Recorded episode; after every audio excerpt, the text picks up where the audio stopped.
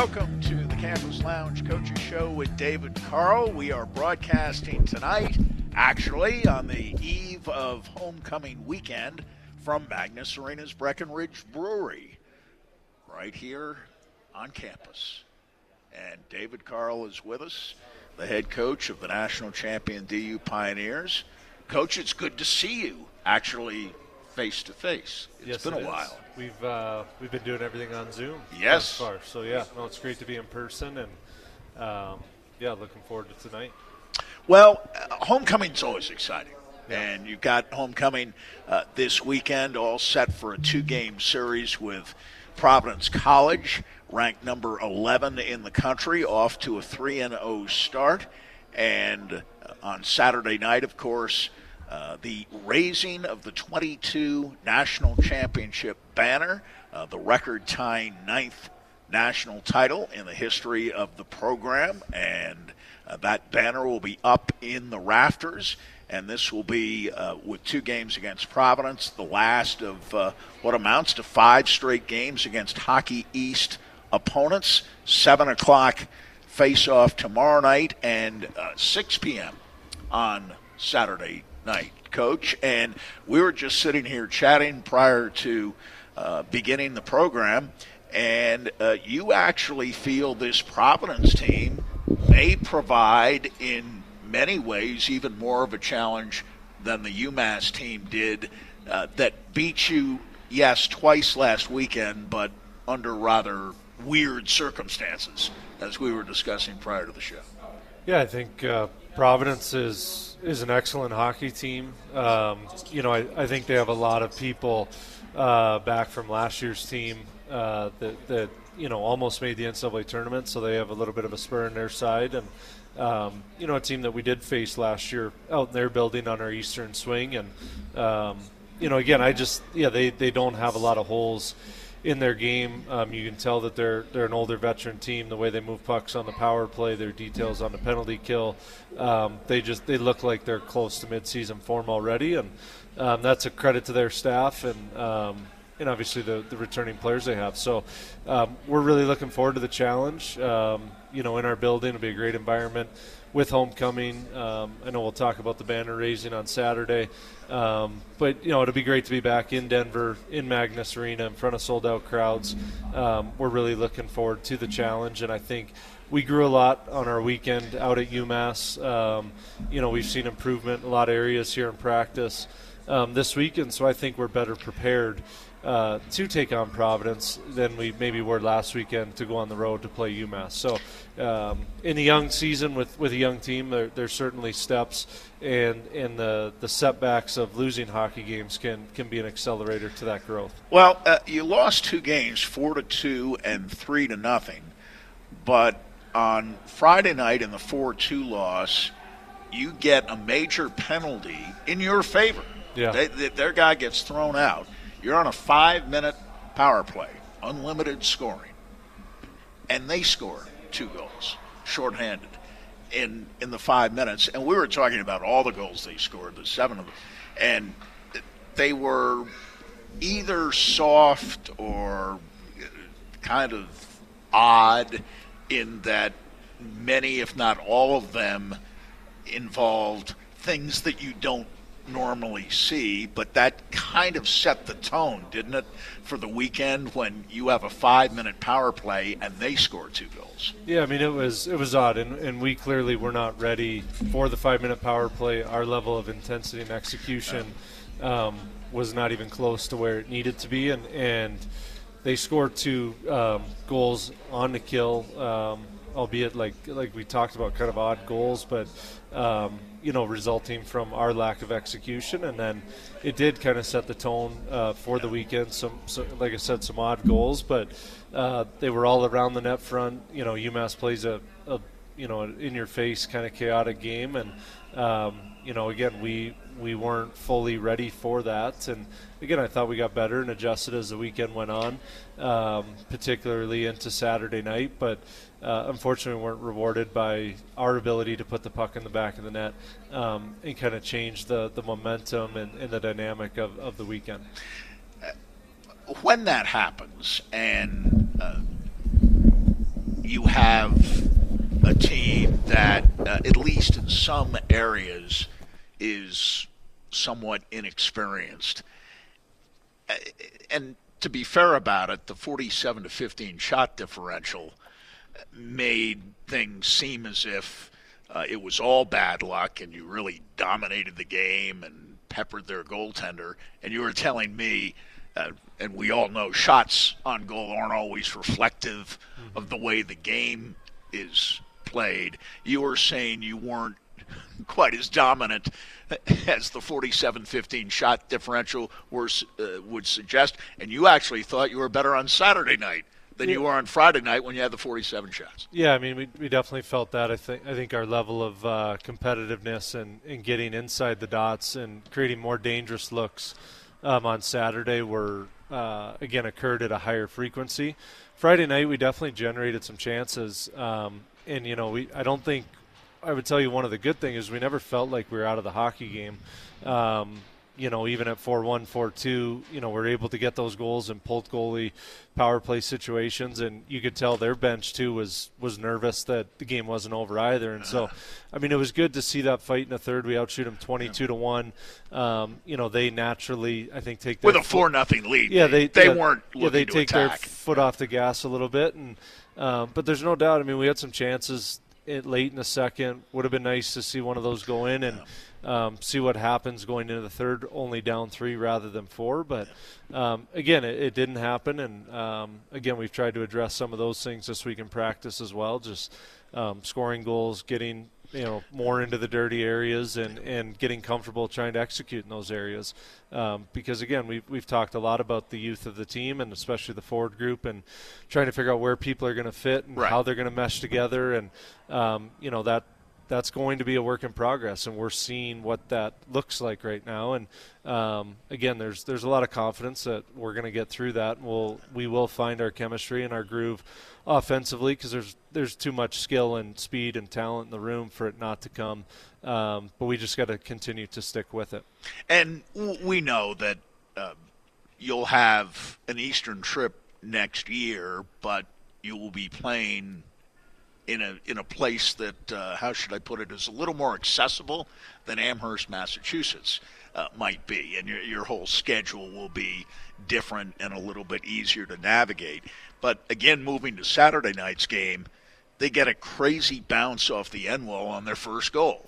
So again, they're up early under unusual conditions. Yeah, first uh, first shift, first shot um, of the game, and you know, again, I liked our uh, liked our start, and yeah, it was a, a, shot from the the boards on the half wall that right. kind of ricocheted off someone and off the end wall and off the net and off the back of Magnus's leg, and um, you kind of sit there and you just shake your head a little bit, and um, you know, but again, our guys didn't we didn't go no, away, and no. um, we definitely had some opportunities.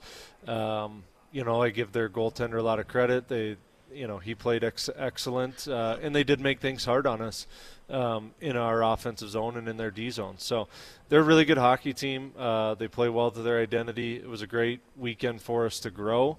Um, you always want results, but at the end of the day, you want to be getting better, and sometimes you need to be punched in the face to to to learn some of those lessons and, and to improve. We we've talked before, even in the two programs we've done. If you live here in Colorado, tonight, uh, this year uh, we've talked about uh, how you like to schedule tough teams early, and if there's going to be uh, some rough edges, you want to get them smoothed out. Uh, you're you're playing good teams. You're playing teams out of Hockey East, which next to your league is annually pretty good mm-hmm. Most of the time. Yeah, no, for sure. I mean, I think you. Um, it, it's a great way to test yourself early um, to get the season going. There's no ramp up. Um, you're right into the action, and yeah. Um, ultimately, in, in the way the computer rankings work, um, you get rewarded big time for, for beating really good teams. And if you happen to lose the games, especially on the road, they don't hurt you as badly no.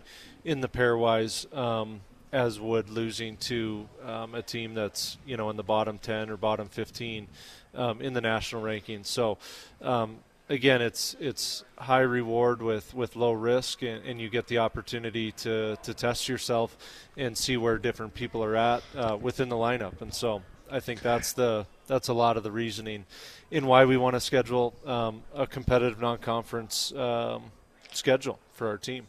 Were there bright spots, uh, whether individually or collectively, that you can point to and readily identify coming out of the two games?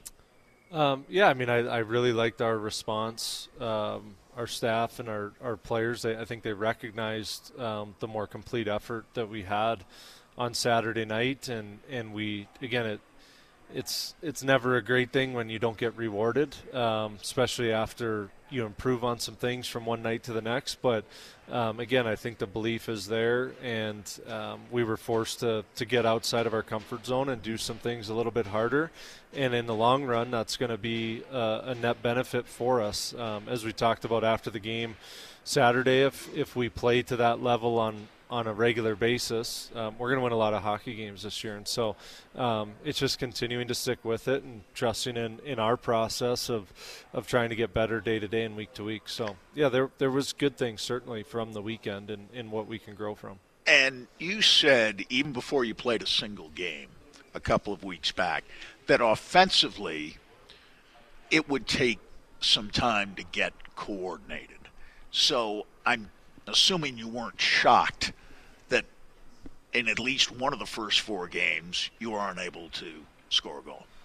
Um, no, I don't think so. I mean, um, yeah, we're we're trying. There's a lot of new people playing, sure. returners playing in new positions, and then yep. new people um, trying to figure out exactly you know how we play and, and reading off certain things. So um, there's a lot of teaching. There's a lot of one-on-one video. There's a yep. lot of uh, video on Monday to to go over Saturday. I mean, as we get later in the year, we're not showing. Saturday team video on Monday morning. We're, we're really just showing adjustments on Saturday morning from Friday to Saturday, and so um, it's an opportunity right now to continue to teach and, and try and um, set the standards and uh, make sure that the, the players and our staff are, are living up to those and, and trying to improve, like I said, on a day to day basis so that we can, you know, and again, our next test is this Friday night against Providence. We get to see uh, what we learned from the past weekend, what we got better at in practice this week, and um, we're going to get out and put our best foot forward in front of a sold out building. Uh, you didn't really get a chance last weekend to uh, uh, kill penalties a great deal, but I know they have something like a 40% conversion rate on their power play here early in the season. Um, they're not going to stay there, but it's good power play. And that will test a unit that for you even in your championship year last year, was below 80%, and yeah. I know that's not where you ever want to be. No, um, and yeah, you're right uh, about Providence power play. I mean, they execute at a high level. I think the biggest bright spot probably through the first four games is um, you know our our uh, discipline and, and not yep. taking and having to pray sure. to the penalty box. A carryover from last year. Yeah, exactly. In the Frozen Four, where you basically were hardly penalized at all. Yeah, and we struggled with that a lot last year. I mean, to I think throughout the whole year, um, you know, we keep track of taking zero bad penalties in a game, yep. and um, define that as as undisciplined or selfish. And of 40 some games, we only got it like five or six times, and this year in the first four games, we feel like we've gotten it all four games. So we've kept um, at two PKs yeah. per game. I think one right. maybe had three. Right. And so when you're killing to that level, it, it makes it a lot easier um, to kill those off. And um, so I, it, the discipline in our stick detail, in our angling, and our checking has been really a, uh, one of the, the bright spots of our group so far. And uh, obviously that'll need to continue as we play quality opponents. Um, uh, your penalty killing units are they pretty much set, or are you still no, experimenting? I mean, yeah, I would tell you everything's a work in progress. Um, you know, we're not fully healthy yet. Right. Obviously, Webster and Thompson are yep. still out. Those are both guys that um, could factor in um, in both special teams and um, you know and, and make differences. Obviously, five on five as well. So, you know, the way we kind of look at it is a good opportunity for um, maybe guys who wouldn't necessarily get the opportunity on special teams to showcase themselves and make it hard for us to take them off or not take them off at all. Um, come the return of, of two very good players that, that we hope will be back in the lineup here um, on a week to week basis. At all concerned about the fact that uh, I think I have this right? You were telling me eight periods between five on five goals? Yeah, I mean, eight periods you've now gone without a five on. Yeah, it's been since the first period against Maine yeah. um, that we scored a five on five goal, and um, you know, so yeah, again, like we talked about, it is it I would say, yeah, that's surprising that, that yeah. we've gone eight periods. Um, you know, we knew there'd be some struggles offensively, um, but did we think we'd go eight periods without a five on five goal? Probably not. Um, you know, and that doesn't mean we didn't have chances. And um, again, I, I've actually we've probably been impressed by the, the quality of chances and, and the shot output that we've had in the last eight periods, and particularly the last six periods against UMass. Um, but it's finding a way to bear down on those chances and, and make life on the goaltender a little bit more challenging. And, and again, those are things that, that we address this week um, in practice and, and hopefully see some growth in that when it comes to game time tomorrow night. The NCHC has been almost from its inception the strongest league in all of college hockey.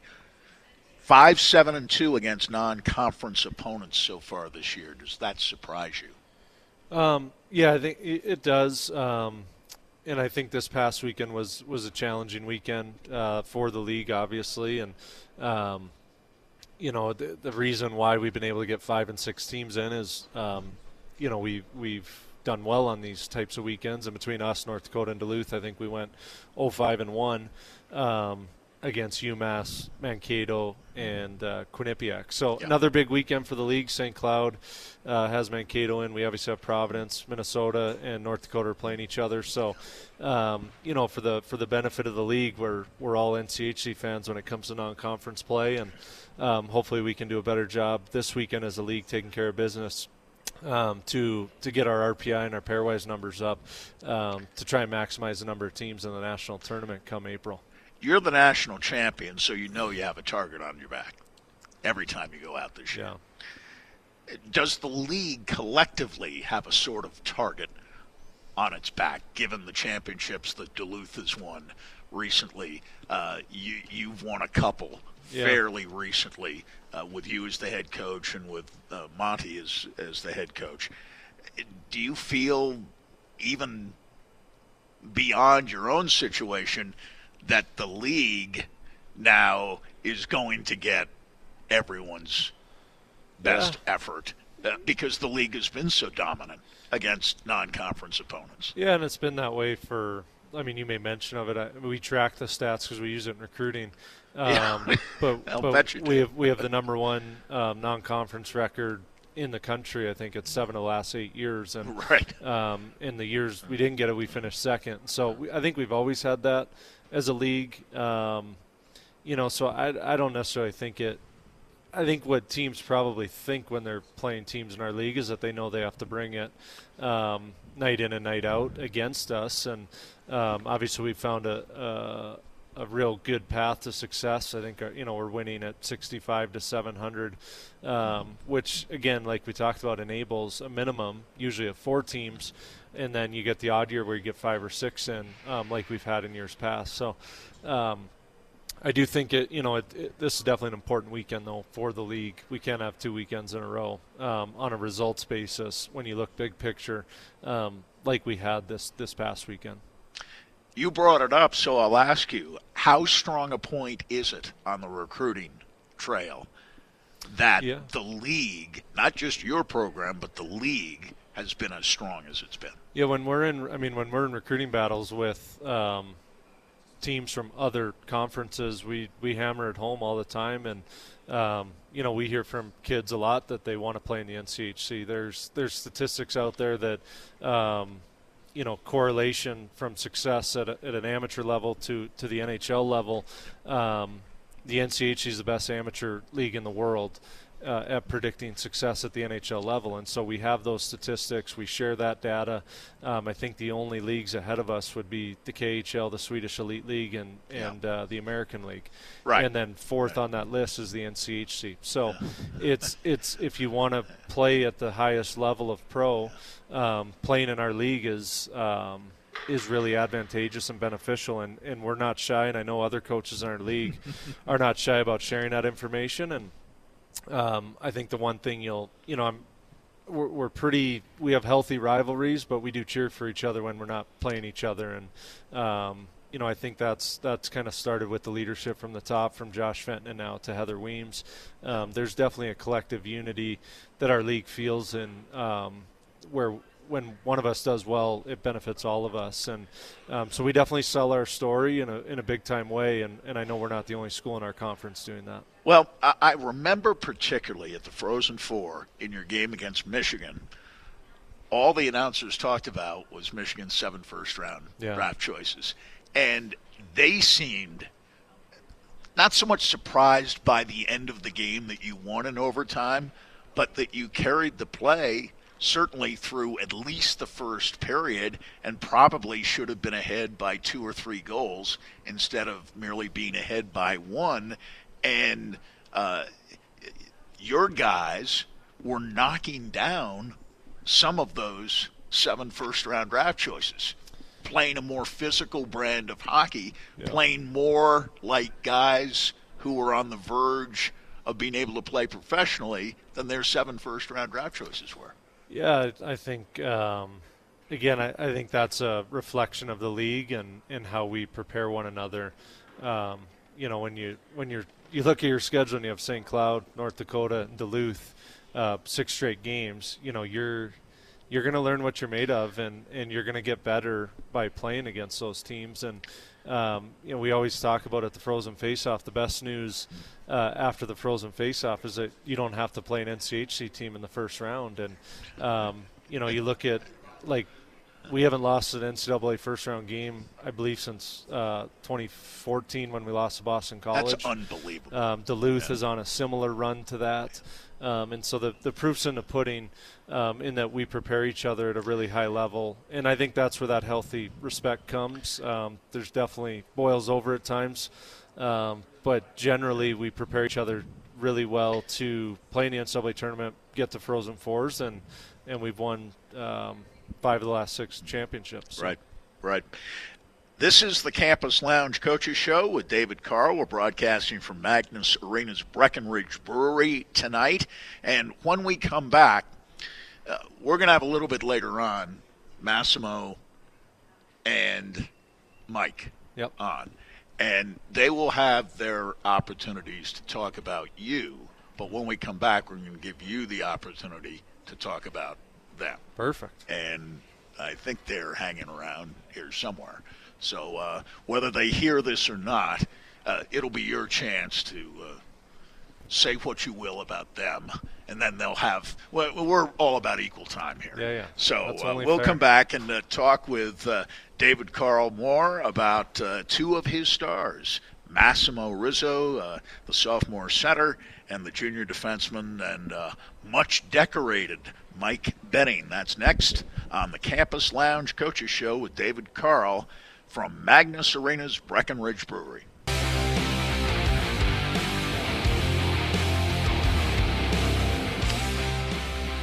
This is the Campus Lounge Coaches Show with David Carle, broadcasting from uh, Magnus Arena's Breckenridge Brewery. And uh, before we get to uh, Massimo Rizzo and Mike Benning in just a few moments, we're going to give uh, the coach an opportunity uh, to talk about uh, these two rather remarkable players, of course, national champions last year. Uh, Mike, as a sophomore defenseman uh, a year ago, uh, much decorated, and uh, perhaps the greatest honor for Mike was being named most outstanding player at the Frozen Four. Yeah, that's quite an accomplishment. Only not not too many people get not to too be many people that, so, have uh, and he earned it. Uh, won that without you know being regularly acclaimed as uh, uh, big time draft picks and future NHL stars. Uh, Mike may very well have that in his future, but the, the thing about these two guys that strikes me Mike goes 5'9, 180, right? Massimo goes 5'10 and 175. And yet, pound for pound, they're two of the toughest guys in college hockey. Yeah, no, um, they are for sure. And, um, you know, Mike Mike's defensive game, I think, is the biggest thing that stands out is what he's improved. And, yes, um, he's really hard to play against, and I think we um, we're real proud of Mike for, for the improvements that he's made in that and making himself a more complete player. And the offensive has always been there. He's won a lot of um, awards coming up through uh, minor hockey, through uh, junior hockey, and, and now at our level, he's being recognized for, for similar things. But I think he's he's rounding out his game in a big time way, which which potentially gives him an opportunity um, to play in the NHL and to stay in the NHL someday. The 15 goals is obviously very impressive. Yeah, we like it when Mike shoots the puck. Yes, yeah, it's and a good thing when Mike has a, it. Always a good thing when Mike shoots the puck. Yeah. Uh, but uh, as, as you say, his defensive game has picked up. How have you managed him along those lines? Um, I think it's you know, what, first and foremost, you need the player to want to get better um, at things and, and to grow their game. And I, you know, Mike has done that um, through his first two seasons, and um, a lot of meetings, you know, video meetings with Mike, and you know, he he always wanted more, um, wanted to be challenged, wanted to play in defensive situations, wanted to be on the ice more, and so I think that part um, just stemmed from really honest conversations and watching video about okay, if you want to do these things, then this is these are the areas you need to improve upon, and then it's it's a credit to Mike. Um, he's gone out and done that, and um, you know he's he's tough in corners, he's tough at his net, got a really good defensive stick, and and I think what, what makes life easy for easier for him is is his ability to then break pucks out, which he's always been able to do. Um, but if he can break the puck cleanly out or transition the puck north quickly, um, then we're not defending as much. Um, and, and that's also been a, a, big credit to, to him and, and why his game is so efficient. Uh, Lee and Benning have been a great defensive pairing for you, haven't they? They yeah. really complement each other. Yeah, no, they do, and um, and you'll see Mike out there with you know we talked about our five returning right. D, um, that played a lot of minutes for us last year, and so you'll see him out there with different people, and, and Mike and Shai played a lot. Um, right. Shai Buium played a lot together yep. last year as well, and um, you know you'll see them on the power play uh, this right. weekend together. Sure. Um, as you did on Saturday against UMass, and they've they've got a little bit of a connection and chemistry as well. And um, so yeah, I think Mike Mike again, he's a smart hockey player, so he has an ability to play with different people, um, which makes life as a coach um, a little bit easier. Uh, we'll get to uh, Massimo in a second, but uh, do you remember what it was like recruiting, Mike?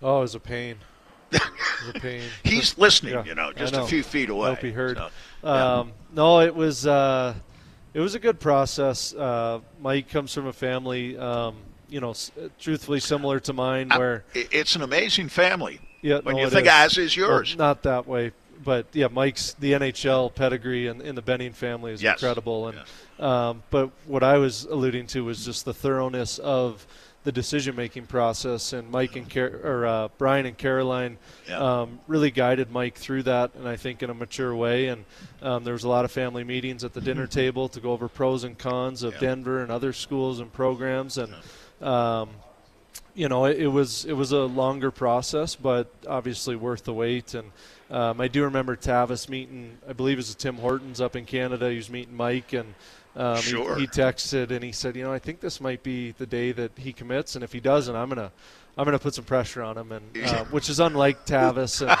um, right. to do that. And, and Mike Mike came out and, and said, Tavis, I want to be a pioneer, and, yeah. and shook his hand. But um, the very first time uh, we watched Mike play, and uh, he was playing Bantam. We were Monty and I were up in Alberta, and uh, Monty had coached Mike's older brother uh, Matt in Dubuque, and we went and watched Mike play um, a Bantam game, and he was the best player on the ice. But he was even he was probably five foot two at that time, and um, you know that's kind of when it all started. But but Monty having the relationship with with Brian and Caroline from coaching right. Matt and Dubuque was was a huge thing for us, and um, you know we're fortunate that Mike wanted to, to still come here even though Monty left, and um, you know we, we feel like he's he's grown a lot as a person and as a player.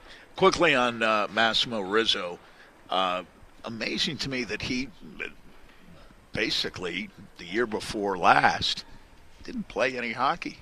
Yeah, because you, of yeah. the pandemic and yep. and in the uh, British Columbia Hockey League.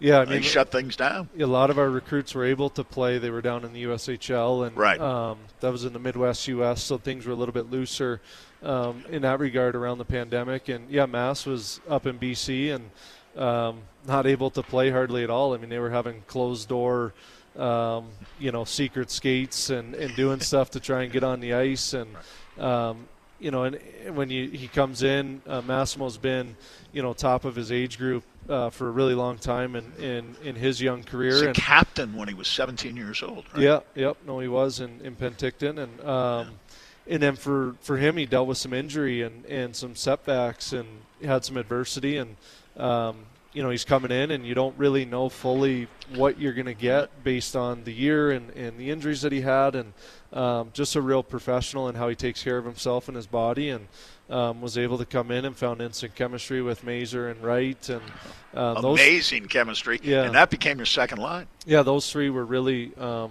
you know together all year. It, it happened fairly quickly, and um, what a great addition to our program. And um, you know, I would tell you exceeded expectations um, from what you know we describe and talk about from his experience the, the 12 to 18 months prior to joining us.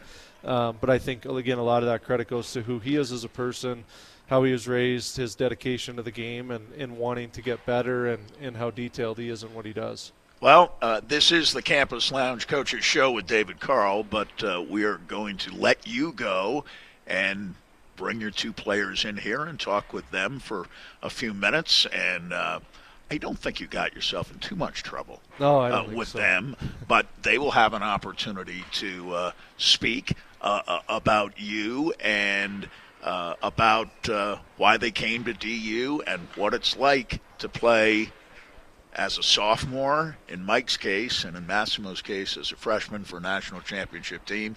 Uh, David, thank you. I'll see you this weekend. That sounds Look forward to it. So do I. Thank you, Sandy. Appreciate and it. of course, it is homecoming weekend here on the Hilltop, and we'll talk with Massimo Rizzo and Mike Benning next Campus Lounge Coaches Show with David Carle, broadcasting from Magness Arena's Breckenridge Brewery tonight. KKFN HD3 Longmont, Denver. Home of the Denver Pioneers.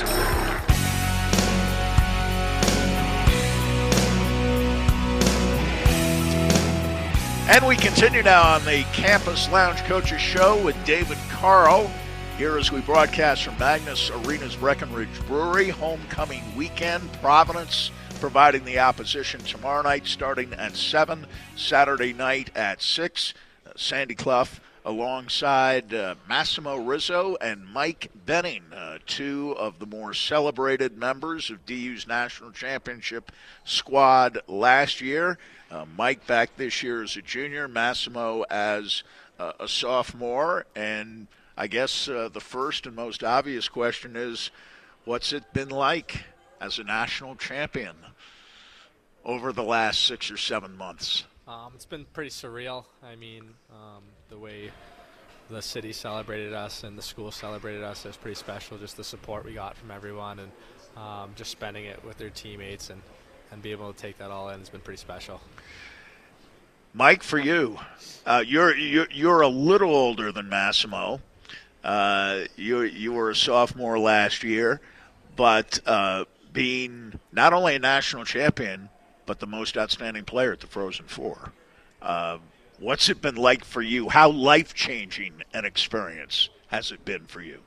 Yeah, like like Matt said, like it was surreal. Um, it was obviously awesome there to have like family and friends. Uh, just being in the rink, um, it was it was one of the more probably the most special moment in my uh, hockey career so far. And, you know, just the most outstanding player, that's just kind of the cherry on top. That's not really what I was shooting for, but, uh, you know, we got the ring, and you know that's just kind of the cherry on top uh, after it. So yeah. Uh, this past summer, uh, you both were honored many times, just a few days after the national championship here at Magness. Uh, you were made a part of uh, what has not happened uh, in hockey in one city since 1972, and it actually was a little better here because not only did you have the Avalanche as Stanley Cup champions and you as national champions uh, of the NCAA, but you had Denver East as a national champion. You had a Pee Wee team as a national champion as well. And all of you were involved in that championship parade before tens, even hundreds of thousands of uh, people. And now you've got homecoming this weekend.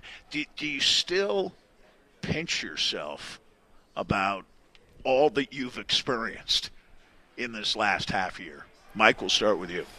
Yeah, it's it's been awesome. Like, just it's honestly like a city of champions. Um, yeah, hockey champions yeah, for sure. Yeah, exactly. You know, uh, the Avs obviously they huge win with for them, and you know the parade was awesome. I didn't get to experience it; I was at home, but uh, the guys here said it was probably one of the best days of their life. Um, you know, the whole city celebrating uh, all the teams that won, and it was it's, it's been really cool. So that may never happen again, Massimo, in one city where you have four teams, four hockey teams on different levels, all champions in the same year.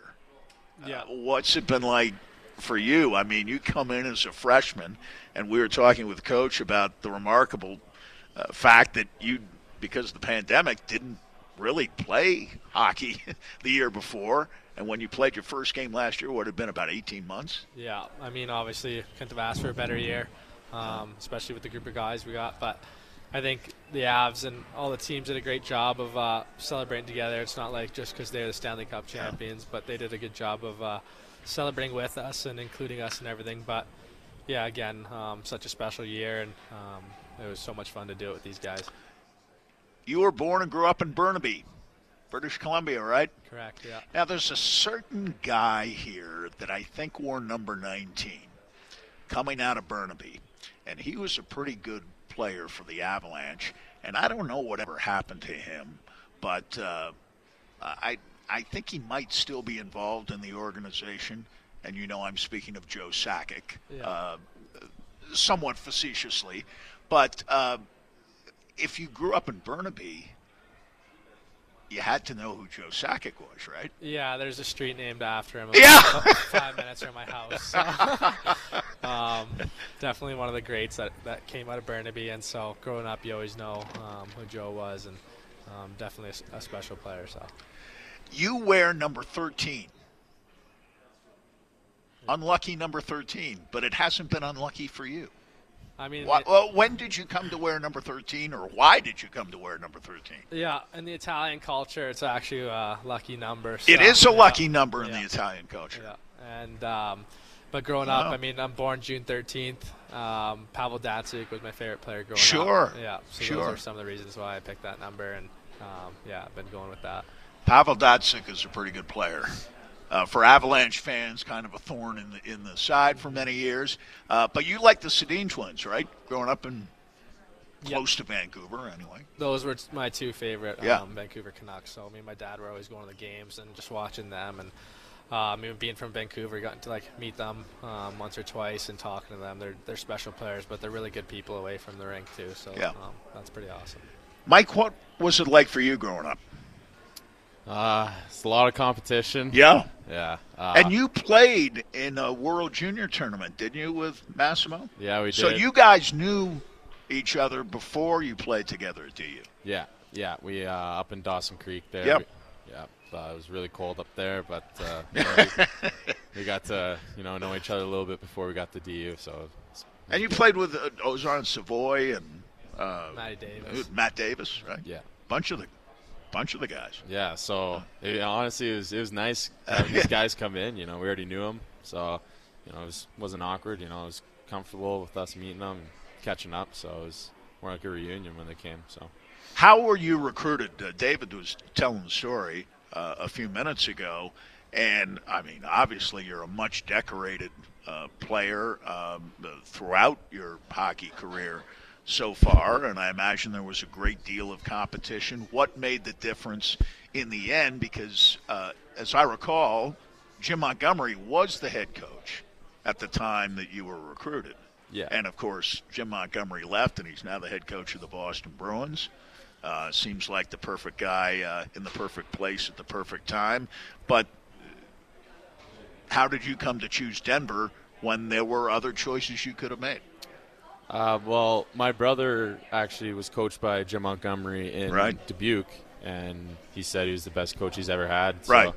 Obviously, that that's intriguing for me and my family. Um, and you know, we we always discuss the pros and cons in our family, just what's the best scenario and stuff like that. And you know, we didn't have a lot of cons about Denver. Um, it was all pros, and you know, coming down to my final decision, um, Denver hockey being the main sport here at DU, and that was kind of the main driver for me. Um, you know, being more focused sport, and you know, my family was a huge supporter, and you know, being you know the main picture, and you know, they helped me through and obviously my mom liked the the education here as well. So uh, you know, she was a big say in that, and wanted me to get my schooling done.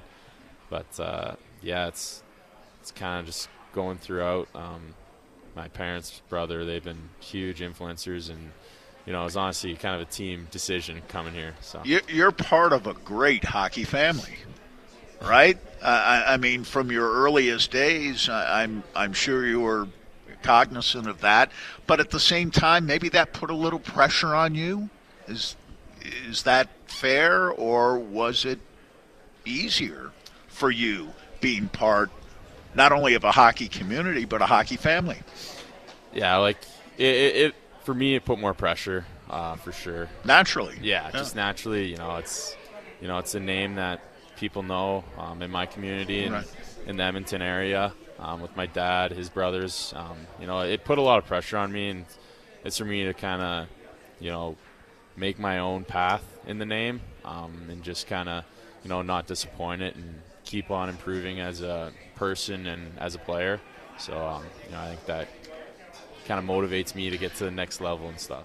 So. Who were some of the players that you followed most closely, uh, tried to emulate, maybe, at least in terms of your style of play? I mean, we mentioned you scored 15 goals last year. You've obviously always had a flair for offense, and it was your defense that actually probably needed to be improved more than your offense did. Uh, tell us about your development as a defenseman, and of course, offensive defensemen are now commonplace uh, in hockey. Um, I'm old enough to have remembered watching Bobby Orr play and watching him play in person, even though I was a New Yorker and he beat the Rangers uh, quite consistently over the years. But now, those kinds of defensemen, whether it's Cale Makar of the Avalanche or uh, uh, Josi, uh, uh, they, they all have that flair, but you were encouraged to develop your defensive game. Is that the thing that's improved the most for you and has allowed you to become what you turned out to be last year, the most outstanding player at the Frozen Four? Yeah, you know, I think that coming in here, uh, the coaches, other people told me that my offensive game was there. Yeah. Um, and obviously, I think the thing I needed to prove on was my defensive game. And over these last couple of years, I've really took some dedication into that and focusing on improving that part of my game. Um, and obviously, if you can defend, you play more offense. So, uh, Yeah. you know, that really struck me. And you know, I, I look at when I was younger, like Drew Doughty. Um, Yeah. he Oh, was sure. he was really good at both ends of the ice. Of and, course. You know, I think he- Stanley Cup champion. yeah, yeah, especially, Couple times. Yeah. So and he was he was unreal in that, and you know I think now in the modern day, I think that like Adam Fox and Oh, sure. yeah, those Yeah. guys, those guys I kind of modeled my game after, and you know I want to like strive to be like them. So yeah. how do you improve defensively? You- You're not huge. You're 5'9", about 180. So it's not necessarily about putting people on their backs or crashing them through the boards all the time, but it's angles, right, and how to use your stick. Because you guys, I thought defensively used your sticks as well as any team in the country throughout the season last year, and it was especially apparent during the during the postseason run you had. Yeah, like as a smaller defender, um, you know, s- sticks and body position is probably the most important thing of it. And you know, if a big guy gets body position on you, you're kind of toast. So um, that's kind of you know the most, I guess, important thing for me um, in my defending. Um, and you know, obviously foot speed, you know, getting faster and stronger, um, that always helps. So yeah, that's pretty much it. Massimo, you're you're you're kind of the the reverse of Mike in in some ways, where your defensive game, even as a forward, stood out, and all of a sudden last year your offensive game seemed to blossom. But again, what I noticed about you last year, especially in the tournament, was that at 5'10", 175, pound for pound, you were the toughest guy on the ice. And you didn't mind playing that way. And DU was not necessarily known as a physical team, but you went up against Michigan and Minnesota State and stood toe to toe with them. How did you do that? Yeah, I think uh, a lot of credit to Shazi too, and getting strong in the weight room. But Yeah. I think it's just wanting to compete, and especially in the stage like that, like you want to win every battle and do everything you can to win. So, um, you know, our team battles really hard in practice, and uh, we push each other a lot in practice to get us ready for the games, and I think that helps a lot. How did the chemistry develop last year, uh, not only with Mazur, another freshman, but with uh, Cameron Wright? Um, I think it was easy with Mays. Uh, we were roommates up in the dorms, so Yeah. um, we saw each other every day. But um, and then Cam coming in as a fifth year, he was a new guy too. So um, I think once we got on the ice together, we were all comfortable with each other, and we had a lot of communication and dialogue of uh, what works and what doesn't work. So and then just just practicing together, and uh, it translated on the ice. And I think we just had a good job of having fun out there and, and doing our thing. The bigger the games, the better both of you played. It seemed like, and you were on the second line uh, by the time the tournament rolled around. How, as freshmen, did you make that rapid an adjustment, especially for you not having played the year before? Yeah, I think coming in. There was in, no transition, seemingly. You Right. played like a senior. Right, freshman year, um, you don't really know what to expect, but I mean, every player who comes in, they, they obviously want to do their best, and um, I think our coaches did an unbelievable job of communicating with us and exactly like what what they wanted from us. So, um, I think once the season started going, things got rolling, and um, we started building off. I mean, my line chemistry and our team did so good together too. So, um, and then once we got to the tournament, we were kind of firing all cyn- all cylinders, and uh, yeah, things just worked out well for us. You're an inside the dots guy, aren't you? I try to be, yeah. That's definitely something, uh, you know, coaches preach and uh, something you want to do as a player. But sticking your nose into those high traffic areas when you aren't the biggest guy playing in those high traffic areas, uh, I take it it's always the way you've played, but it's unusual for somebody at 175 to be especially effective in in those areas. You're you're not floating around on the periphery. You're right where the action is, Yeah, I think a lot of goals are scored um, right around the net, too. So, um, just, especially in big games, right? right. So, just getting, getting in there and, and getting physical and um, being strong in your stick. I mean, um, definitely, like I said, there's a lot of pucks in there and a lot of chances to score and make plays. So, that's kind of why we do it. Preparation is big to you, isn't it? Yeah, very big. How did that come about exactly Um, in, in your your hockey life? Um, how did that become so important to you, and how on earth did you manage to, uh, for not having played a game for a year and a half, retain your physical conditioning and your form?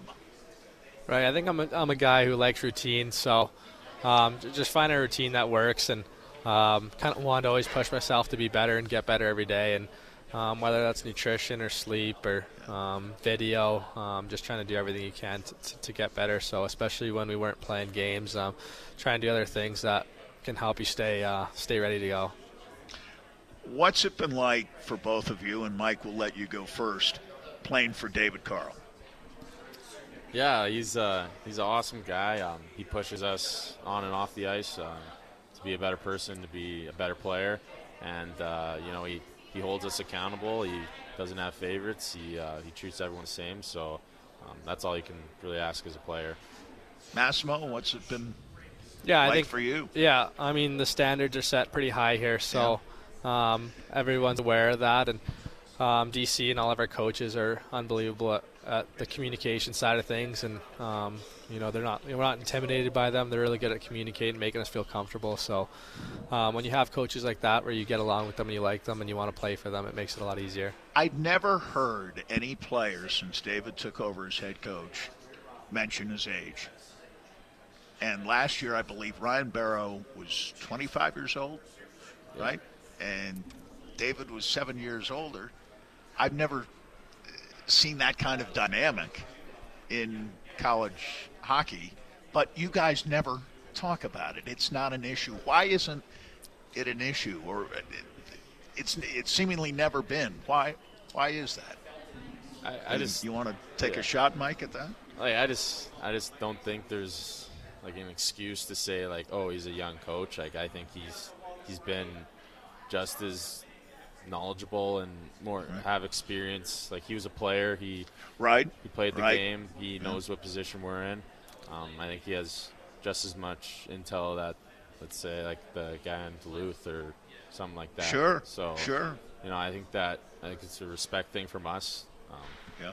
and he respects us and we respect him. So I think that's just kind of that, yeah. Yeah. Same for you. Yeah, I agree with Mike. Massimo? Yeah, I mean, um, DC was obviously a great player growing up, and right after his college career, he started getting into coaching. So it's not like he hasn't been a coach for um, too long, but um, yeah, we we definitely love playing for him, and, and he's a great guy. So age has never been a problem.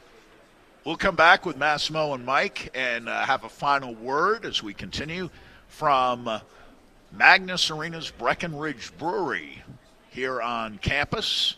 The Campus Lounge Coaches Show with David Carle continues.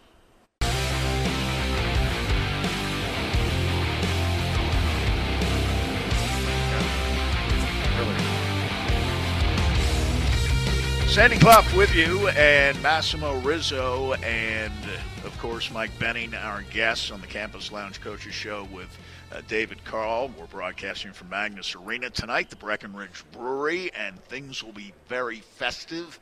At about this time tomorrow night, you'll be uh, opening a two-game set with Providence College, but on Saturday night, uh, the banner gets raised, the ninth championship banner. And uh, Mike, again, we'll start with you. What's that going to feel like, do you imagine, on Saturday night on homecoming weekend as the banner is raised to the rafters? Yeah, it's it's gonna be really cool. I've never never had this uh, moment happen, so I'm, I'm really excited. Probably gonna get some butterflies, and Yeah. um, super excited to battle with uh, the team that we got against Providence. So And Massimo, you guys were talking during the break about how uh, some of the guys will be back, right, for the uh, ceremony on, on Saturday night. What's it going to mean to you? Yeah, it's gonna be super special. I mean. Um, seeing the banner go up will be a pretty unreal feeling. I mean, we just got our rings too, so just Yes, seeing those two things really helps yes. it set in because obviously it's such such an amazing accomplishment that um, things like that help it really set in for you and how cool it was and how amazing it was with the guys. Sometimes it is said in sports that when you win a championship, there's a hangover the next year. Why do you two think, uh, Massimo, will start with you this time, that that won't happen to DU this year? Do you feel as hungry as you did a year ago at this time to win again? Yeah, I would even. It's say- hard to win two in a row. Yeah, I mean, I would say we're almost even hunger. Um, we want to be the first ten, team to 10, ten, uh, 10 championships. Yes. So um, we're all looking forward to that. And we recruited really well. We got a good freshman class, and Yeah. um, all the guys coming back. We have an unbelievable group. So I think we're all excited and eager to get it. Mike, do you feel as hungry as you did a year ago at this time for a championship? uh, yeah, like like Matt said, we're going for ten. I mean, targets on your back every every weekend. Yeah. Every team is looking to knock off the champs. Yeah, honestly, I think that's better for us. Um, you know, we're going to get everyone's best game. Yeah. And, you know, I think that's just helping us going for uh, deeper in the season. Um, that'll be better for us as a team and as a group. And, um, you know, just going out there battling with those guys every day, it's, it's going to be fun.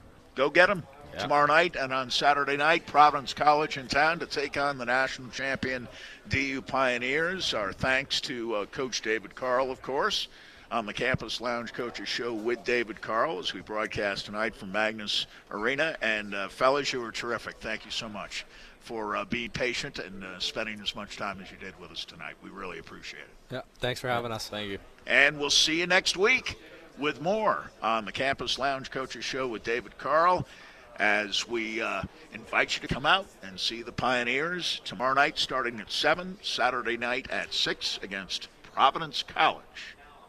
We'll see you next week.